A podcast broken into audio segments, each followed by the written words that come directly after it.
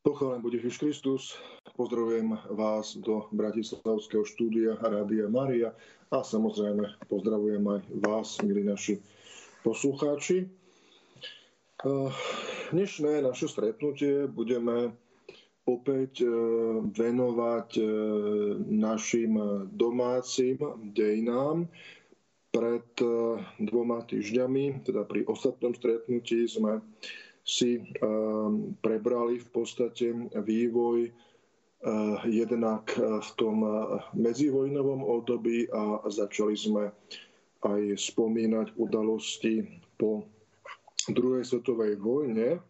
Takže dnes nadviažem na túto tému a konkrétne začnem v roku 1949 je to rok, kedy v záujme deklarovanej snahy o predchádzanie vzájomným nedorozumeniam pristúpila v roku 1949 e, časť československého duchovenstva k uzavretiu dohody s komunistickou vládou. Je to teda obdobie, ktoré alebo teda aj tento konkrétny akt e, môžeme vnímať ako mm, snahu o nejaké vyriešenie e, toho napätia, ktoré bolo medzi predstaviteľmi komunistickej moci a predstaviteľmi katolíckej církvy. Aby sme si to možno e, bližšie uvedomili z hľadiska nejakého kontextu, tak samozrejme, že pre komunistickú ideológiu je náboženstvo e, niečo, čo zbytočne e, odrádza človeka od toho takého jeho hlavného zmyslu života, ktorým je podľa tejto ideológie e, práca, človek, ktorý sa zamýšľa nad vecami, ktoré ho odrádzajú od aktívnej práce e, nepodáva taký výkon, ako by mal. Aj preto vlastne náboženstvo ako tzv. opium ľudstva e, malo byť e, odstránené. Tento proces však, ako sme si hovorili aj pri minulom stretnutí, sa môže urobiť nejakou tou rýchlou, násilnou cestou, alebo sa môže urobiť nejakým takým prirodzeným vývojom. Vieme, že obyvateľia Československej republiky, najmä obyvateľia tej slovenskej časti, vnímali vieru, vnímali kresťanstvo ako niečo veľmi dôležité pre svoj život. Aj preto teda na to išli komunisti veľmi e, sofistikovane a cez viaceré, viaceré cestičky a Jednou z nich bolo práve snaha o získanie si aspoň časti duchovenstva, časti kňazov na svoju stranu, aby teda takýmto spôsobom jednak získali, uh, môžeme povedať, týchto duchovných pod svoju kontrolu a zároveň, aby teda toto prorežimné duchovenstvo v podstate svojim pôsobením vzbudzovalo eh, u svojich eh, veriacich nejaké teda také kladné konotácie k dianiu v republike. Samozrejme, potom ako bola táto dohoda uzavretá ako taký najdôležitejší nástroj pre budúce konštituovanie akejsi národnej miestnej cirkvi nezávislej na Ríme, tak teda 10. júna 1949 bola zriadená tzv. katolícka akcia. Prečo tzv.? Pretože tento termín katolícka akcia sa teda používa aj v súvislosti s oficiálnym cirkevným dianím, ale tu hovoríme o katolíckej akcii ako o schizmatickom, schizmatickom združení vlasteneckých kňazov. zasa je dôležité, aby sme to vnímali možno v kontexte celých dejín církvy. My niekedy na dejnej cirkvi niekedy väčšinou na dejných cirkvi pozrieme retrospektívne, to znamená, že máme dnes nejaký súčasný stav a predpokladáme, že e, predovšetkým to dobré, čo vidíme v súčasnosti, že to tak bolo um, odjak uh, živa. Uh, ale ak sa pozrieme na tie dejiny cirkvy z pohľadu takého chronologického od začiatku až po súčasnosť, tak vidíme, že katolícka církev vždy v svojej podstate tvorila akési spoločenstvo tých jednotlivých miestnych alebo národných církví.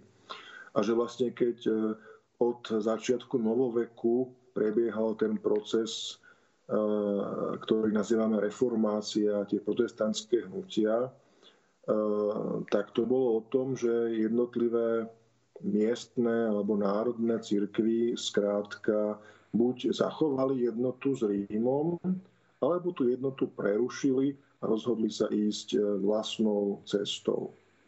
Teda ak vnímame, že e, komunistická vláda v Československu chcela, aby československí katolíci na čele s československými biskupmi a kňazmi išli svojou cestou, teda oddelili sa od Ríma, tak v podstate išli prirodzene e, v tom, e, alebo teda chceli nadviazať na tie procesy, ktoré v západnom kresťanstve prebiehali už 400 e, rokov. Čiže nič nové, nič nové pod slnkom. A keď sme si hovorili pri minulých niektorých našich stretnutiach o tom, aké zložité rokovania častokrát od toho 16., 17., 18. storočí, 19. sa viedli medzi Rímom a národnými cirkvami, tak v zásade v tomto kontexte dianie v 49. nebolo naozaj nič nové pod slnkom. Teda bol to pokus a mimochodom, aby som nezabudol, veď konec koncov O to isté sa pokúšala aj prvá Československá republika, ktorá teda chcela, aby e, československí katolíci sa oddelili od Ríma a aby bola teda vytvorená e, národná církev, ktorú by mala vláda e, republiky pod kontrolou. Ale teda poďme naspäť do toho roku 1949. Tam je takým eh, prirodzeným následkom takéhoto niečoho trest exkomunikácie na základe vopred vyneseného rozsudku. Čiže keď niekto dobrovoľne preruší jednotu s Rímom, nazývame to schizma, tak nemusí Rím spustiť nejaký proces exkomunikácie, ale tento človek je exkomunikovaný samotným tým činom. Čiže v podstate kongregácia pre náuku viery v tomto roku prirodzene skonštatovala, že členovia tejto schizmatickej katolíckej akcie e, sú postihnutí e, trestom exkomunikácie. Toto samozrejme bolo dané na vedomie v rámci teda vtedajších komunikačných možností. A tak vlastne táto schizmatická katolícka akcia skončila neúspechom.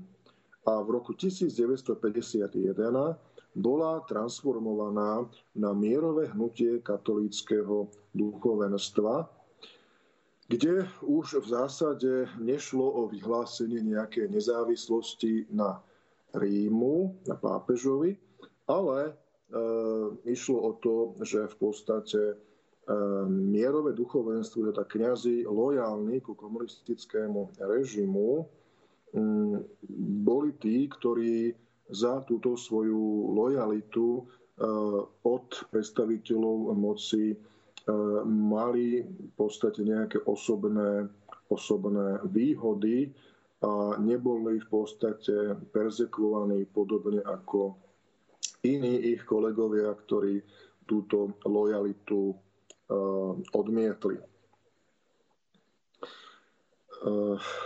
Pokiaľ ide o ďalšie záležitosti, v tomto období prišlo k reorganizácii vyučovania teológie a prípravy budúcich kňazov.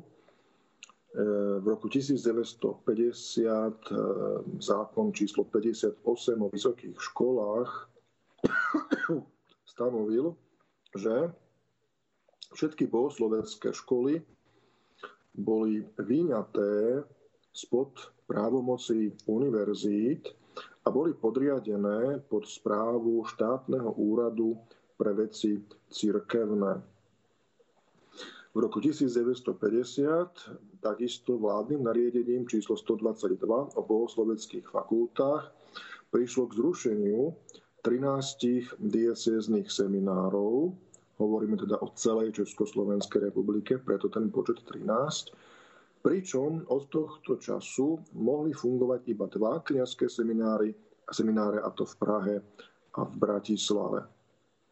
Profesorov na nich mohol menovať výlučne štát a bola zavedená výučba spoločenských náuk na tieto fakulty a štúdium sa skrátilo na 4 roky. Vidíme tu teda obrovský zásah do akademickej slobody, teda skutočnosť, že e, fakulta v podstate nie je súčasťou akademickej pôdy. Akademická pôda požíva svoju prirodzenú akademickú e, slobodu, istú autonómiu a týmto si vlastne túto akademickú pôzu pôdu uzurpoval štát. To znamená, že štát chcel prostredníctvom svojho orgánu kontrolovať všetky procesy, e, ktoré sa týkali e, prípravy, formácie e, budúcich kňazov. Ono vždy je to veľmi citlivá záležitosť, keď štát chce mať pod kontrolou vysoké školy. Vieme, že takéto procesy, takéto snahy štátu v podstate vždy narážajú na prirodzený odpor na tej akademickej pôde samozrejme v roku 1950 o takomto, čo si ehm, nemôžeme hovoriť. Tá atmosféra naozaj nebola otvorená pre nejaké prejavy odporu, takže ehm, cirkvi nezostávalo nič iné, len sa podriadiť.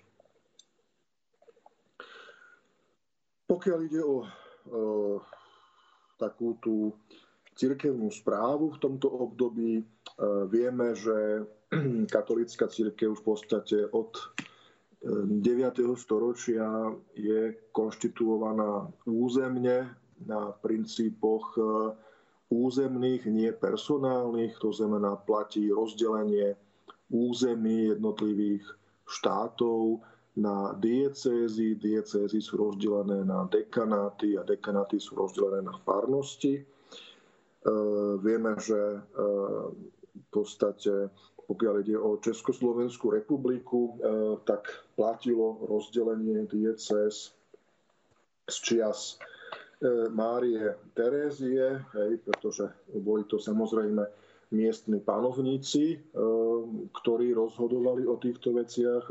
Neboli to záležitosti, ktoré by sa mali rozhodovať v Ríme či kdekoľvek inde. To je len ďalší eh, z dôkazov tej vysokej autonómie miestnych cirkví, takže Mária Terézia bola tá, ktorá počas svojho panovania eh, nakreslila hranice diecéz a tieto diecéze vlastne, tieto hranice stále eh, platili. Len musíme pripomenúť, že v podstate rozpad monarchie vznik najskôr Československej republiky medzivojnovej, následne vznik slovenského štátu, potom zase obnovenie Československa v pôvodných hraniciach s výnimkou e, e, Zakarpatskej Ukrajiny. E, to všetko spôsobilo, že vlastne tie politické hranice, tie štátne hranice sa nekryli s hranicami diecéz.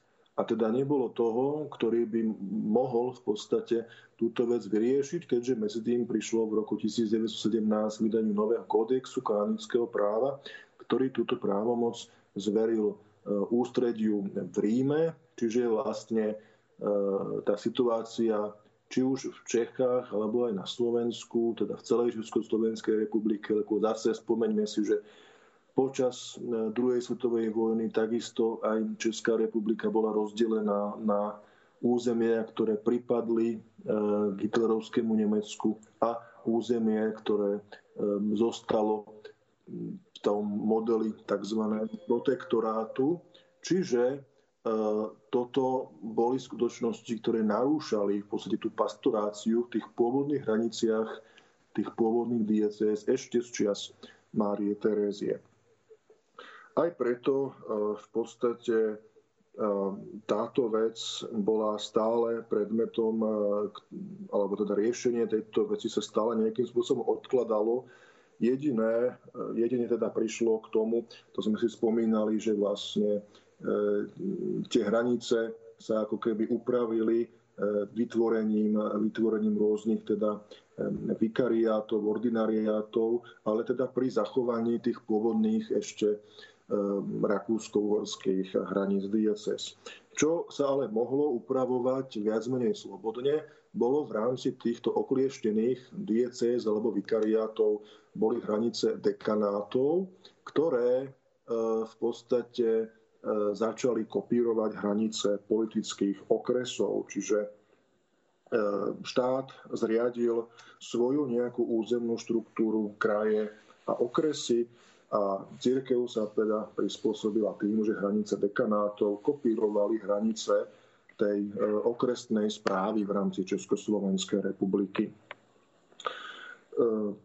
samozrejme, aby to mala republika, aby to, mali, e, aby to mala vláda pod kontrolou, tak do pozícií dekanov týchto novo nakreslených dekanátov boli samozrejme menovaní Eh, ktorí patrili eh, do toho mierového hnutia katolického duchovenstva.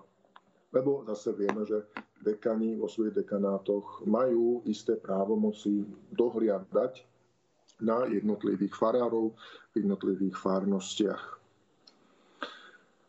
Eh, dobre, čiže to máme túto vec. Ešte by som možno povedal dve, tri vety, pokiaľ ide o mm, reholný život v podstate e, z krajských národných výborov boli do všetkých kláštorov v republike doručené také špeciálne dotazníky, ktorých cieľom bolo vykonať e, inventarizáciu všetkého hnutelného i nehnuteľného majetku.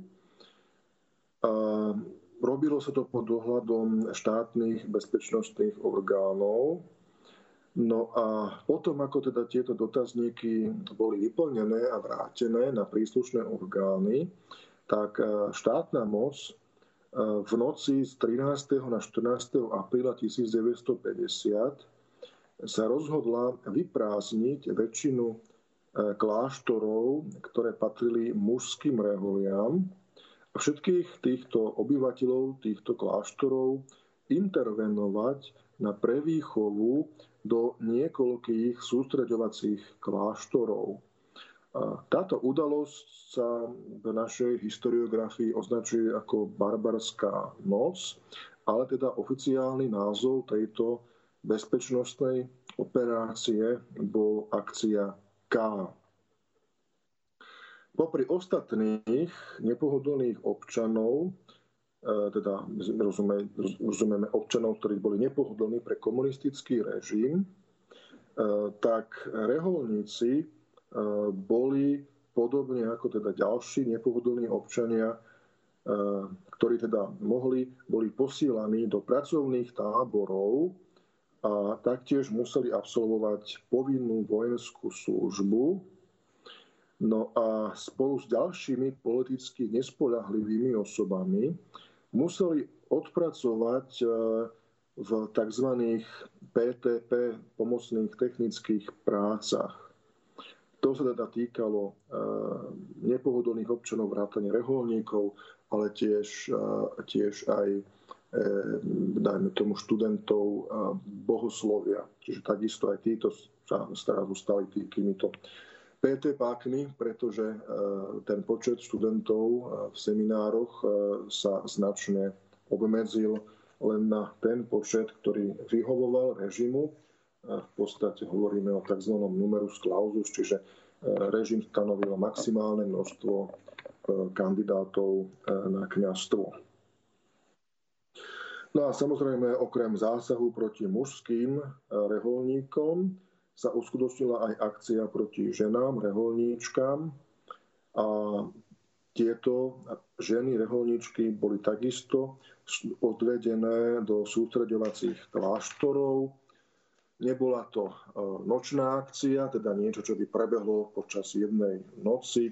Predsa len režim bol trošku ohľaduplnejší voči ženám a tak e, táto akcia sa konala e, vodne a konkrétne trvala 3 dní. Ale teda, aby z toho bolo, aby sa to má z toho dalo aj ideologicky vyťažiť, tak v podstate celá akcia bola e, urobená tak ostentatívne pred zrakmi verejnosti. Samozrejme, v dôsledku toho že kláštory boli vyprázdnené, e, rehole ako inštitúcie boli zbavené svojich práv, nemohli teda disponovať vlastným majetkom, nemohli v podstate vychovávať dorast a porušenie všetkých týchto zákazov bolo kvalifikované ako trestný čin marenia dozoru nad církvami a náboženskými spoločnosťami v zmysle paragrafu 178 tedajšieho trestného zákonníka. Dobre, toľko teda eh, hrôzy, ktoré sa eh, týkali eh, nástupu komunizmu vo vzťahu ku katolickému kléru a katolickým reholníkom. Skutočnosť, že štátna moc vždy nejakým spôsobom túžila mať kontrolu nad cirkevnými záležitosťami. Nie je nič nové, prakticky vyznačuje sa tým celé dejiny kresťanstva od staroveku cez stredovek až po súčasnosť.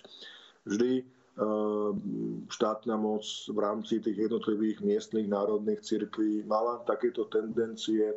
Keď to fungovalo, tak to bolo v poriadku, no horšie bolo, keď teda štátna moc mala nejakú zásadne inú predstavu o dianí v cirkvi. Avšak to, čo sa stalo v roku 1950 v Československu, je naozaj záležitosť bezprecedentná, pretože československá vláda sa rozhodla zrušiť v Československu grécko-katolickú církev. A urobila to takým spôsobom, že Prešovská eparchia bola administratívne začlenená do Československej pravoslávnej cirkvi, ktorá bola od roku 1946 podriadená moskovskému patriarchátu. Moskovský patriarcha Alexander I udelil v roku 1951 Československej pravoslávnej cirkvi autokefáliu, ktorú ale konštantinopolský patriarcha nikdy neuznal. Eh, aby sme tomu rozumeli, gréko-katolícka církev a pravoslávna církev vôjdete do jedného kostola, do druhého, nevidíte prakticky žiaden rozdiel. Je to rovnaký obrad, rovnaká liturgia. Rozdiel je však v tom, že gréko-katolíci za svoju hlavu považujú pápeža, zatiaľ čo pravoslávni za svoju hlavu považujú svojho patriarchu, tomto prípade patriarchu Moskovského. Teda veriaci gréko-katolíckej cirkvi zo dňa na deň v ich živote sa zmenilo akurát to, že v kánone eucharistickom namiesto mena pápeža zaznelo meno patriarchu. Žiaden iný, žiadna iná zmena navonok sa neudiala. E, samozrejme, e, taká tá taká tá nezmyselnosť celého tohto kroku je, že štát nemá právo v podstate svojim nariadením zmeniť vierovýznanie nejakého človeka, alebo v tomto prípade celej komunity, celého spoločenstva. Či to bola nevedomosť zo strany štátu, že videli rovnaké obrady, rovnaké kostoly, či to bol úmysel e, zapáčiť sa moskovskému patriarchovi, ktorý bez ohľadu na to, ktorom storočí a kto to práve je, vždy kolaboruje s režimom, či už to bolo cárske Rusko, alebo sovietský zväz, alebo súčasný režim, Vieme, že patriarch je vždy len akýmsi ministrantom toho, kto práve vládne v Moskve. Takže samozrejme, že moskovský patriarcha sa potešil tomuto nečakanému daru československej vlády, ale pre e, československých, respektíve slovenských katolíkov e, to bolo zásadná, zásadná e, vnútorná premena, môžeme povedať. Na pozadí stupňujúceho sa štátneho útlaku boli pôvodní biskupy grékokatolícky a Peter Pavol Gojdič, Vasil Lobko, ale aj rímskokatolíckí biskupy Jan Vojtašák a Michal Buzalka internovaní a zúčast, zúčastnili sa zinscenovaných politických procesov. Opäť je to vec, ktorá v podstate bola nevýdaná, že zrazu štyria katolíckí biskupy dvaja rímskokatolíci, dvaja grekokatolíci sedeli na lavici obžalovaných a boli obvinení z trestných činov úkladov proti republike, vojenskej zrady, vlasti zrady a vyzvedačstva v prospech cudzej mocnosti. Napriek tomu, že e, niektorí e, z vtedajších uradujúcich biskupov pod nátlakom zložili sľub vernosti republike, štátu, vláda na ich miesto aj tak dosadila vikárov, ktorí boli loajálni a ktorí sa fakticky ujali riadenia diecéz. Čiže de jure stále tam sedel nejaký biskup, ale jemu bol podriadený e, vikár, tajomník, zástupca štátu, ktorý de facto riadil diecézu e, v mene republiky. Apoštolská stolica označila takéto miešanie sa do cirkevných záležitostí za zločin a opätovne skonštatovala exkomunikáciu tých, ktorí sa na tomto zločine podielajú.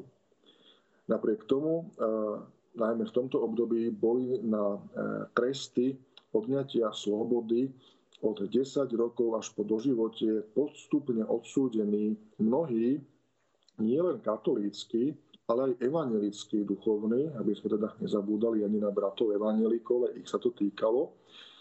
A samozrejme veľký počet katolíckých reholníkov a reholníčok. Mnohí z nich boli tiež e, vystavení neustálemu sledovaniu príslušníkmi štátnej bezpečnosti, pričom klasifikovaní boli do rôznych kategórií podľa miery spolahlivosti.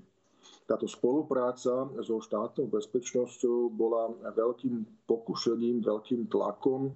Niektorí mohli v tomto objaviť príležitosť pre nejaké osobné výhody, iní sa možno zo strachu podriadili e, týmto procesom, čiže musíme naozaj vnímať príbehy kňazov duchovných, ktorí boli ochotní spolupracovať so štátnou bezpečnosťou veľmi zhovievavo a zohľadňujúc naozaj individuálnu situáciu každého.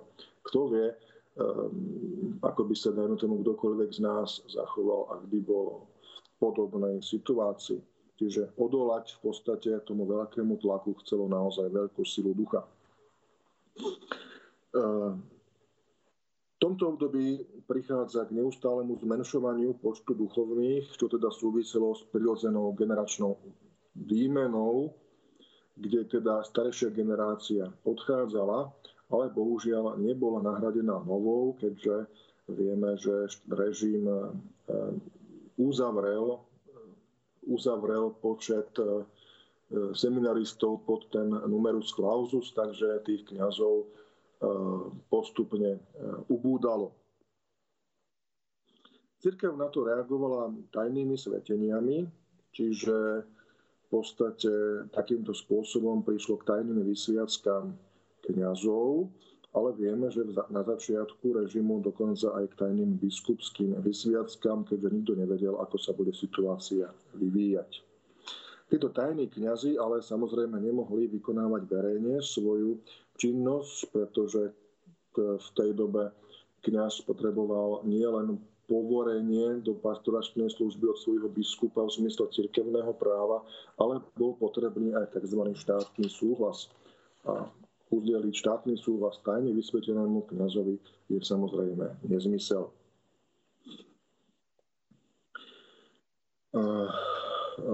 Okrem duchovných v tomto období boli v podstate sledovaní aj jednoduchí laickí veriaci, takisto boli podrobovaní výsluchom, vyhrážkam, čiže máme príklady naozaj tisícov väznených veriacich ľudí len preto, že sú veriaci aj z radou laických kňazov, e, pardon, laických veriacich, teda nielen duchovenstva, ale aj laických veriacich sa týkali tieto, tieto, tieto nepríjemné e, zásahy. E, pod vplyvom vonkajších udalostí v Maďarsku a v Jugoslávii vieme, že tam prichádzalo k odporu voči komunistickému režimu, tak ku koncu 50. rokov predsa len prišlo k istému zmierňovaniu na útlaku cirkvy i v Československu, čo napokon viedlo aj k rehabilitácii niektorých odsúdených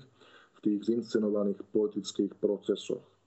V roku 1960 bola prijatá nová ústava, ktorá premenovala Československú republiku na Československú socialistickú republiku a táto ústava opätovne formálne znovu zaručila slobodu náboženského vyznania. Išlo o článok 32 ústavy Československej socialistickej republiky. V období prebiehajúceho druhého Vatikánskeho koncilu, ktorý začal krátko na to, a jeho zasadaní zo slovenských biskupov na tento koncil vycestovali eh, biskupy Eduard Nečej, Ambros Lazík a Robert Pobožný. E, v súvislosti s oslavami tisíctého jubilea príchodu svätých Cyrila a Metoda e, v roku 1964 e, pápež Pavol VI povýšil chrám 7 bolestnej Panny Márie v Šaštíne na baziliku Minor Súčasne ho vyhlásil za národnú svetiňu a pánu Máriu sedem bolestnú za hlavnú patronku Slovenska. Čiže vidíme, že v období prebiehajúceho druhého Vatikánskeho koncilu v období 60. rokov naozaj e, prichádzalo k akémusi uvoľňovaniu toho, toho napätia v republike, ktoré e, v podstate vyvrcholilo procesom, ktorý nazývame Pražská jar.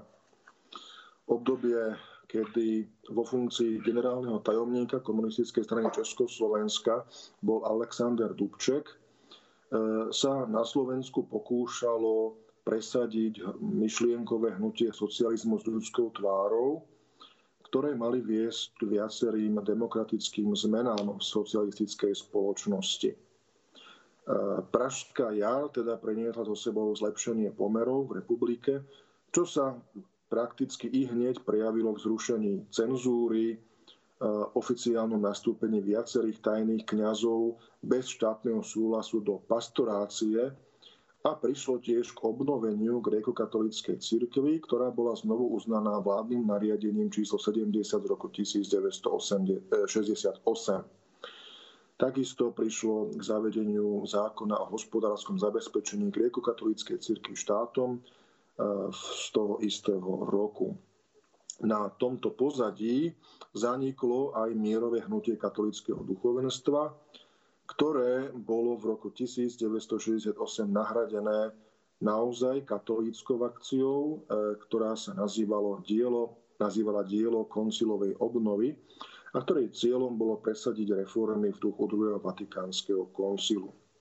Uprázdnené biskupské sídla sa však nepodarilo obsadiť.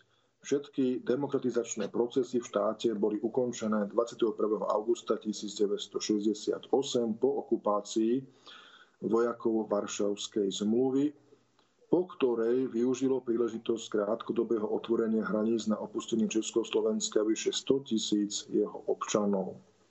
Hneď po vpáde vojsk Varšavskej zmluvy do Československa bol spustený proces normalizácie, ktorý opätovne viedol k zhoršeniu postavenia katolíckej cirkvi. Od tohto času totiž vláda začala opätovne zasahovať do náboženského života čo sa znovu prejavilo v obmedzovaní počtu študentov v kniazských seminároch, odoberaní štátneho súhlasu duchovným pôsobiacim v pastorácii, zastrašovaním kňazov i laikov, zintenzívnením aktivít štátnej bezpečnosti, pokiaľ ide o e, jednak prenasledovanie, jednak spoluprácu. Bolo tiež e, vydané metodické usmernenie sekretariátu pre veci církevné, a odboru pre veci cirkevné z roku 1970, ktoré obmedzilo činnosť cirkvy natoľko, že štátny súhlas sa vyžadoval aj pre slúženie súkromnej omše v nejakej domácnosti. Čiže aj toto bolo možné postihnúť. V súvislosti s týmto vývojom muselo ukončiť svoju činnosť aj dielo koncilovej obdovy, ktoré bolo v roku 1971 nahradené kolaborantskou organizáciou Pacem in Teris, teda opäť združenie kňazov, ktorí boli loajálni k režimu a v podstate Pacem in Teris nadviazalo na predchádzajúce, predchádzajúcu činnosť mierového hnutia katolického duchovenstva. Uh, tomto období prichádza tiež k federalizácii republiky, to znamená vznikla Česká socialistická republika a Slovenská socialistická republika. Teda, ak by sa vás niekto spýtal, kedy vznikla Slovenská republika, tak správna odpoveď je 1. januára 1969 pod názvom Slovenská socialistická republika. Zaujímavosťou je, že, prvým, že novým prezidentom republiky bol zvolený Gustav Husák, pôvodne Slovák z Bratislavy, z Dubravky, pôvodne dokonca katolík,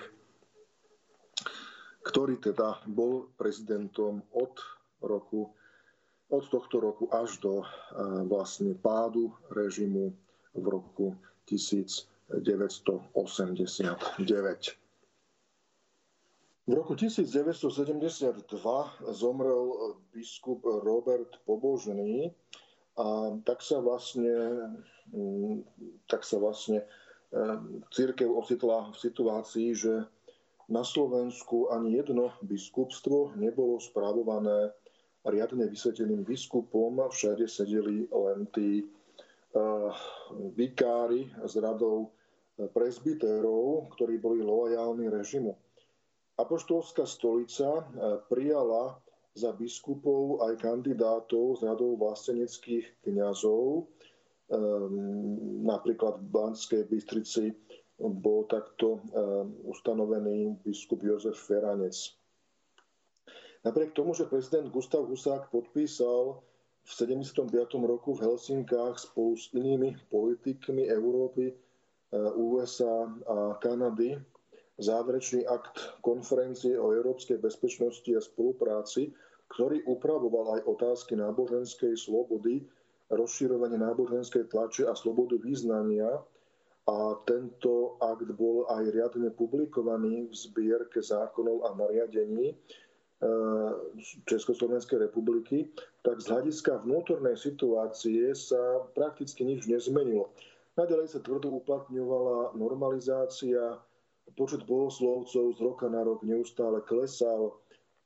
Navyše podľa zákona číslo 50 z roku 1974 o úprave vonkajších pomerov katolíckej cirkvi bolo okrem nutného štátneho súhlasu potrebné pre pôsobenie duchovných i, e, i pre zaradenie e, katolíckej e, pre zriadenie pardon, katolíckej farnosti a diecéz, teda nielen obsadzovanie, ale aj zriadovanie diecéz či farnosti podliehalo štátnemu súhlasu.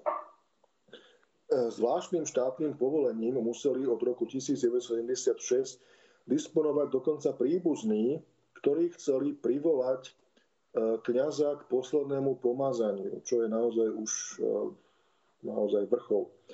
V školách i na pracoviskách sa opätovne objavili dotazníky, ktoré mali zisťovať praktizovanie náboženstva v rodine a teda vyučovanie náboženstva e, detí.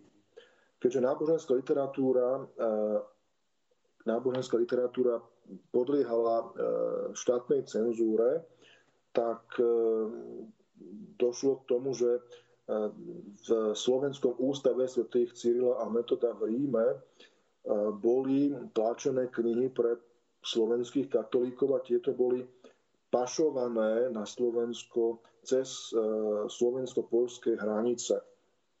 Boli to také, takéto dobrodružné výpravy teda s katolickou literatúrou na Slovensko. Na pozadí proti komunisticky koncipovanej petície známe ako Charta 77 sa koncom 70. rokov situácia ešte viac vyostrila, čo sa prejavovalo najmä častými domovými prehliadkami e, osôb, ktoré štát považoval za podozrivé. Z náboženského hľadiska bolo v tomto období pre Slovensko významné najmä zriadenie slovenskej cirkevnej provincie a ustanovenie Trnavskej arcidiecézy.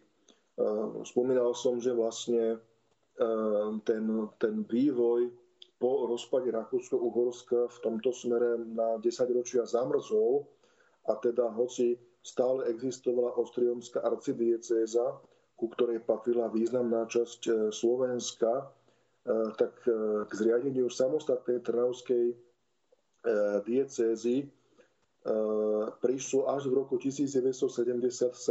Dovtedy hovoríme o Trnavskej administratúre, čiže akomsi území oddelenom a spravovanom samostatne. Išlo teda o konštitúciu e, prescriptionum sacrosanctis z roku 1977 a konštitúciu Qui Divino z toho istého roku. E, Trnavská arcidieceza sa stala metropolitným sídlom slovenskej cirkevnej provincie, čiže Trnava získala štatút e, arcibiskupského sídla, čo vychádzalo teda z histórie, keďže Trnava už predtým bola počas, počas tureckej okupácie Trnava bola sídlom Ostriumskej arcidiecezy takmer 300 rokov, čiže tá tradícia v Trnave bola veľmi prirodzená. E, ďalšie diecézy, ktoré boli súčasťou slovenskej cirkevnej provincie, boli teda diecéza Nitrianská, Bansko-Bystrická, Spišská, Rožňavská a Košická. Na pretrvávajúcu nepriaznivú náboženskú situáciu v Československu a kolaborantskú činnosť Pacem Interis zareagovala kongregácia pre klérus dekretom Quidam Episcopis z roku 1982, ktorým oficiálne zavrhla aj hnutie eh, Pacem in Teris. V súvislosti s politikou eh, Michaila Gorbačova v Sovietskom zväze v 80. rokoch môžeme povedať, že tá situácia sa nadalej v tomto období uvoľňovala a tak už koncom roku 1987 začali vyjednávania medzi Apoštolskou stolicou a Československou vládou o obsadení prázdnych biskupských stolcov, ktoré boli vakantné 35 rokov. Pričom diecézy boli riadené len e, vikármi, ktorí boli lojálni režimu. Celkové nasmerovanie k pádu komunizmu a zavedenie demokratických zmien v spoločnosti bolo napokon spojené nepochybne s udalosťami, ako bola sviečková manifestácia v roku 1988 na Hviezdoslavom námestí v Bratislave. V podstate išlo o udalosť známu ako Bratislavský Veľký piatok, kde teda slovenskí katolíci sa zhromaždili k tichej modlitbe, ale teda dostali rany z vodných diel.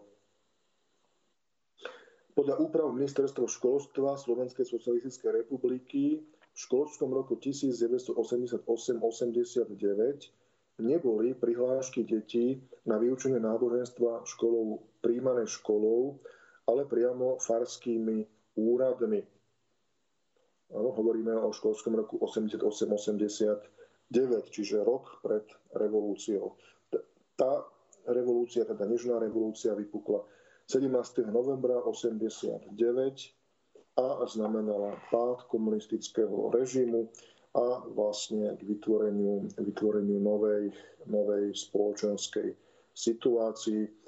Církev dostala slobodu a preda obnovila svoju činnosť vo všetkých oblastiach, počnúť s obsadením biskupských úradov až po slobodu tlače, vyučovanie náboženstva a tak ďalej. Čiže v podstate došlo k obnoveniu samozrejme kniazských seminárov v jednotlivých diecézach a nastal prudký boom kniazských, ale i reholných povolaní.